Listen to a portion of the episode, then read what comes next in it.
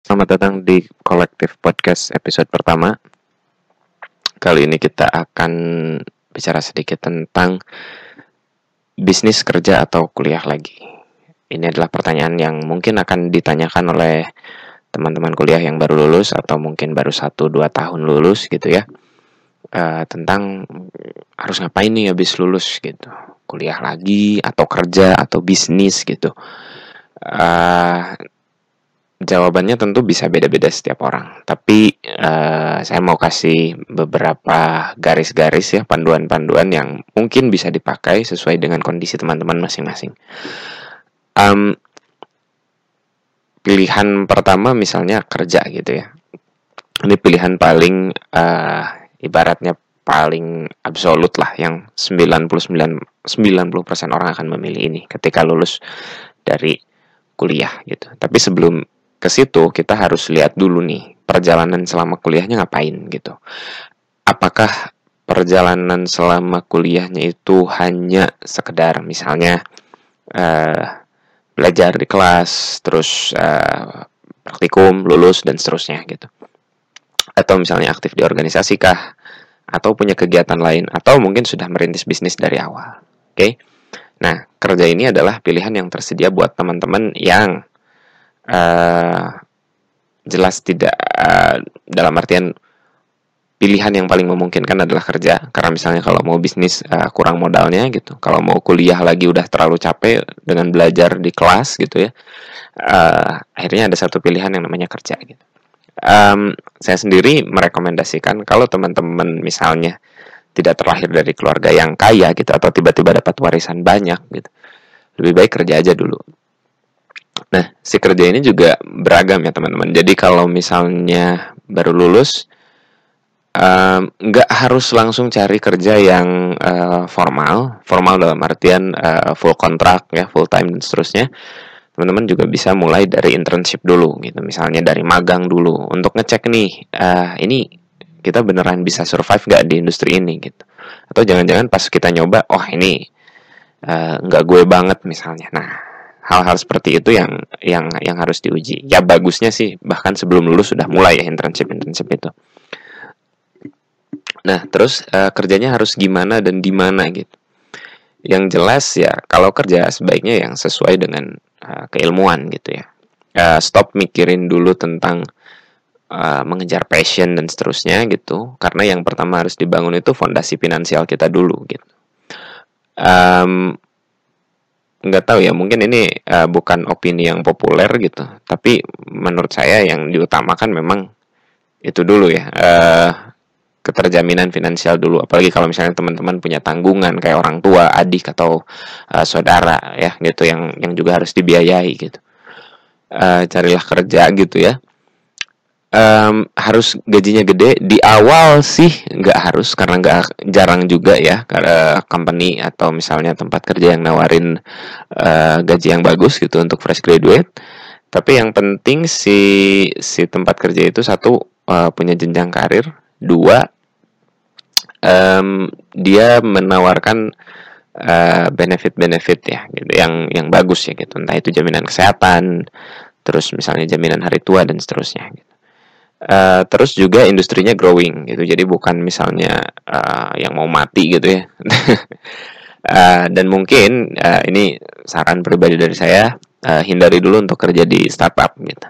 Karena startup itu adalah sebuah ekosistem kerja yang model bisnisnya masih uh, berubah-ubah. Dia masih masih bertransformasi belum teruji pasarnya gitu. Dan uh, pada faktanya kebanyakan startup sekarang bahkan yang sudah mentereng-mentereng pun uh, belum balik modal lah begitu ya. Nah nanti itu mungkin kita ada pembahasan sendiri lah soal startup itu. Uh, jadi mungkin carilah kerja dengan sistem yang mapan gitu. Sistem yang mapan tuh ya uh, di administrasinya jelas gitu. Tugas kerjanya jelas. Ah tapi 9 to 5 misalnya kerjanya dari pagi sampai sore ya nggak apa-apa di awal-awal tuh kita uh, membiasakan itu. Orang yang yang bilang bahwa bahwa kerja 9 to 5 itu uh, racun gitu, membosankan itu ya biasanya yang terlalu mengglorifikasi uh, bisnis misalnya tuh jadi pengusaha gitu ya. uh, sebenarnya kerja 9 to 5 juga banyak keuntungannya. Nah, itu mungkin kita nanti akan akan akan bahas di lain kesempatannya gitu. Tapi ini yang jelas uh, tentang kerja kalau kita udah belajar dengan sistem yang yang yang mapan gitu, uh, kita belajar untuk uh, melihat bagaimana sebuah uh, sistem besar yang bergerak gitu. Kalau suatu saat misalnya udah beberapa tahun ingin pindah ke startup atau atau misalnya uh, company lain, itu biasanya akan punya uh, basic yang yang cukup ya, yang yang yang cukup kuat di situ gitu dalam dalam dalam uh, mengelola pekerjaan gitu. Kalaupun misalnya uh, ingin memulai dari startup karena kelihatannya cocok dengan kepribadian ya monggo sih silahkan saja. Tapi ini saran pribadi saya uh, kerja di startup apalagi yang bukan unicorn ya atau misalnya masih benar-benar merintis uh, adalah tempat yang bagus untuk belajar. Tapi kalau ingin jenjang karir yang oke okay, uh, kurang direkomendasikan sih. Nah, terus uh, pilihan lain misalnya ingin uh, kuliah lagi. Nah, ini teman-teman harus uh, jelas banget ya kalau misalnya habis lulus terus mau kuliah lagi itu um, harus punya tujuan yang yang spesifik dan jelas gitu ya. Dalam artian gini, kalau misalnya teman-teman milih kuliah lagi karena nggak kunjung dapat kerja dan nggak bisa mulai bisnis, ya uh, sebaiknya jangan kuliah lagi gitu. Lebih baik mempertajam skill dengan cara yang lain gitu. Karena uh, ketika kita kuliah lagi satu mahal gitu ya itu jelas mahal kedua uh, belum tentu dia meningkatkan uh, karir kita si kuliah lagi itu. Kecuali teman-teman ada niat untuk jadi dosen ya untuk jadi akademisi untuk jadi peneliti. Itu memang uh, sudah sebuah keharusan untuk untuk untuk studi lanjut gitu. Nah nantinya kalau misalnya di luar itu lebih baik kita punya pengalaman praktis ya pengalaman di dunia praktis gitu. Karena uh, mindsetnya akan berbeda gitu. Ketika kita punya pengalaman di dunia praktis, terus kita milih untuk studi lanjut, gitu, misalnya setelah dua tahun atau setahun dua tahun kerja, ah mau kuliah lagi, gitu. Nah, itu biasanya kita punya orientasi bahwa si studi kita itu akan mendukung jenjang karir, gitu. Nah, itu studi lanjut yang yang oke okay, gitu ya yang yang ya meskipun kalau misalnya mau langsung lanjut dari S1 juga nggak masalah sih ya tapi kalau sepengalaman saya gitu, kalau misalnya teman-teman bukan ingin jadi akademisi, ya lebih baik punya pengalaman profesional dulu gitu. Nah, ada kadang studi lanjut tuh ingin beda jurusan atau misalnya mau lanjut jurusan, eh, nggak e, masalah. Cuma kalau saran saya, nggak apa-apa beda jurusan tapi masih satu rumpun dengan yang S1-nya. Nah, nah, karena nantinya akan ada jembatannya jelas gitu. Um, memang ada sih ya yang yang pindah 180 derajat gitu untuk ngejar karir. Misalnya ada juga tapi uh, ini biasanya biasanya uh, yang kayak gitu tuh uh, guru ya. Misalnya ngajar dia lulusan bukan sarjana pendidikan terus dia ngajar di sekolah ada syarat harus punya eh, harus sebagai lulusan pendidikan dia kuliah lagi ada S2 atau S1 lagi untuk uh, ambil jurusan yang sama nah itu itu ada juga yang kayak gitu. Oke.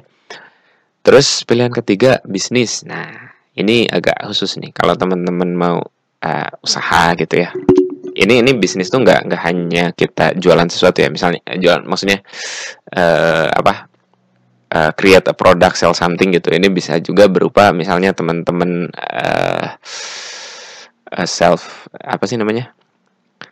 Uh, self entrepreneurship ya gitu. Kayak uh, teman-teman misalnya youtuber atau misalnya uh, ya yang kayak gitu gitulah ya, ya yang industri kreatif sekarang gitu. Nah ini kalau teman-teman memang mau bisnis ada baiknya itu bukan dimulai ketika lulus gitu tapi dimulai ketika masih uh, jadi mahasiswa. Karena itu mungkin waktu yang paling tepat ya menurut saya. Dari pengalaman saya teman-teman yang jadi pengusaha uh, yang oke okay itu ya ya sudah mulai dari dari waktu masih mahasiswanya. Nah kalau misalnya mau bisnis gitu ya itu pasti kan ada modal ya. Memang ada bisa sih ya. Bisa dan saya juga pernah membuktikannya untuk bisnis tanpa modal gitu ya. Tapi grow growthnya itu uh, lambat sekali gitu. Jadi ya uh, tetap uh, kalau misalnya punya modal kapital itu jauh lebih baik gitu. Cuma uh, ada nggak misalnya cara supaya kita bisa bisnis uh, dan punya kapital bagus tanpa misalnya ada orang tua yang backing dan segala macam gitu ya? Ya tentu ada ada skemanya. Ya itu mungkin akan kita bahas di lain kesempatan. Ya tapi yang jelas itu diawali dari uh, biasanya kerja dulu baru bisnis gitu. Nah untuk teman-teman yang udah mulai bisnis itu ya menurutku sangat bagus.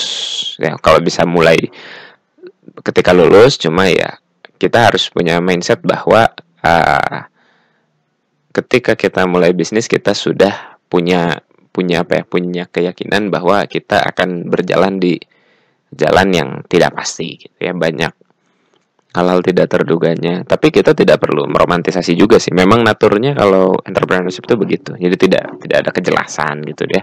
Tidak ada jaminan-jaminan bahwa kita akan sukses dan seterusnya gitu nah tapi intinya adalah uh, teman-teman bisa milih antara mau bisnis, mau kerja atau mau kuliah lagi itu bergantung pada kondisi-kondisi yang udah saya sebutin tadi. Gitu. Mudah-mudahan bermanfaat. Uh, nantikan episode berikutnya di Kolektif Podcast. Uh, terima kasih. Assalamualaikum warahmatullahi wabarakatuh.